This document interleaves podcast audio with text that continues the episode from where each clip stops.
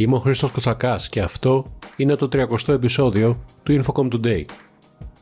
Το iPhone 14 Pro Max είναι το smartphone με τις περισσότερες αποστολές παγκοσμίως για το πρώτο εξάμεινο του τρέχοντος έτους, σύμφωνα με το Smartphone Model Market Tracker της Omdia, με την Apple να αποστέλει συνολικά 26,5 εκατομμύρια μονάδες. Στη δεύτερη θέση βρίσκεται το iPhone 14 Pro, το μοντέλο που βρίσκεται στην τρίτη θέση όσον αφορά πάντα στον αριθμό των αποστολών που φτάνουν στους εμπόρους είναι το iPhone 14, αποτελώντας το τρίτο μοντέλο της συγκεκριμένης σειράς που μπήκε στις 10 πρώτες θέσεις της κατάταξης για το συγκεκριμένο τρίμηνο. Μετά από 18 χρόνια πορεία στην Ελλάδα, η Media Market δίνει τη σκητάλη στα public. Η στενή συνεργασία των δύο brands λιανικής, όπως αναφέρει σχετική ανακοίνωση, έθεσε ισχυρές βάσεις για τη συνδημιουργία του πρωτοποριακού concept Public Plus Home. Τα καταστήματα Media Market σε Αττική, Θεσσαλονίκη, Πάτρα, Λάρισα και Ρόδο έχουν ήδη αναβαθμιστεί σε Public Plus Home. Το MediaMarket.gr μεταφέρεται από μία ενάτου στο αναβαθμισμένο Public.gr, ενώ τα καταστήματα Public Plus Home απορροφούν πλήρως τους 530 εξειδικευμένους ανθρώπους της Media Market.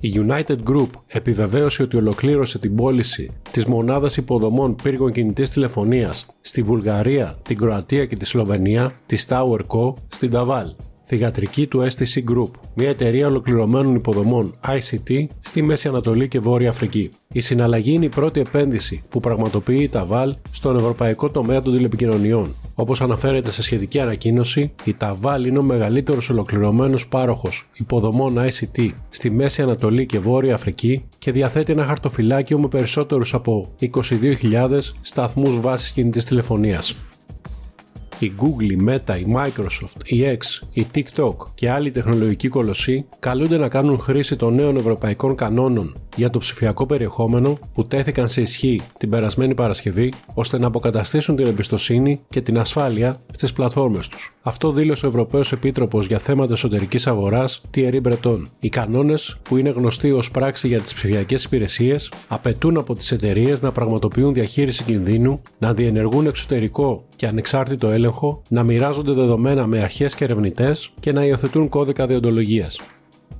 Η SK Telecom, ο μεγαλύτερος τηλεπικοινωνιακός πάροχος της Νότιας Κορέας, προχώρησε στη δημοσίευση μιας λευκής βίβλου μέσω της οποίας ασκεί κριτική στη τεχνολογία του 5G. Το έγγραφο υποστηρίζει ότι παρά το ότι το 5G έλαβε ευρεία δημοσιότητα, απέτυχε να ανταποκριθεί στις προσδοκίες. Αρχικά, το 5G προβλήθηκε ως μια επαναστατική τεχνολογία που θα επέτρεπε διάφορες εφαρμογές όπως η αυτόνομη οδήγηση, τα μη επανδρομένα εναέρια οχήματα, η επαυξημένη πραγματικότητα και τα digital twins. Ωστόσο, σύμφωνα με τη συγκεκριμένη αναφορά, αυτοί οι τομείς ανάπτυξης δεν παρουσίασαν την αναμενόμενη επιτυχία λόγω μιας σειράς παραγόντων.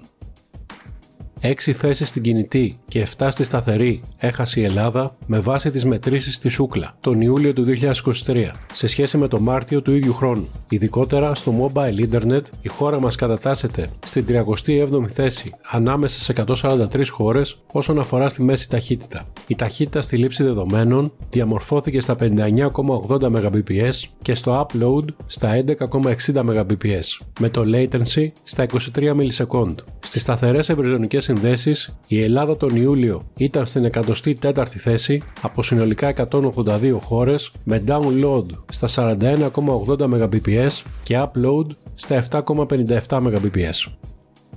Σύμφωνα με την IDC, οι αποστολές υπολογιστών προβλέπεται πως θα αυξηθούν κατά 3,7% σε ετήσια βάση το 2024, φτάνοντας στα 261,4 εκατομμύρια μονάδες. Αυτός ο όγκος θα είναι ψηλότερος από τα 259,6 εκατομμύρια του 2018, αλλά κάτω από τα επίπεδα του 2019. Ο κλάδος, όπως αναφέρει η IDC, εξακολουθεί να αντιμετωπίζει προκλήσεις όπως ανησυχίες σχετικά με τον κύκλο ανανέωσης προϊόντων από τους καταναλωτές, τις επιχειρήσεις και τους προπολογισμού για την εκπαίδευση που δεν ανακάμπτουν. Ω αποτέλεσμα, οι αποστολές για το 2023 προβλέπεται πως θα μειωθούν κατά 13,7% σε ετήσια βάση στις 252 εκατομμύρια μονάδες.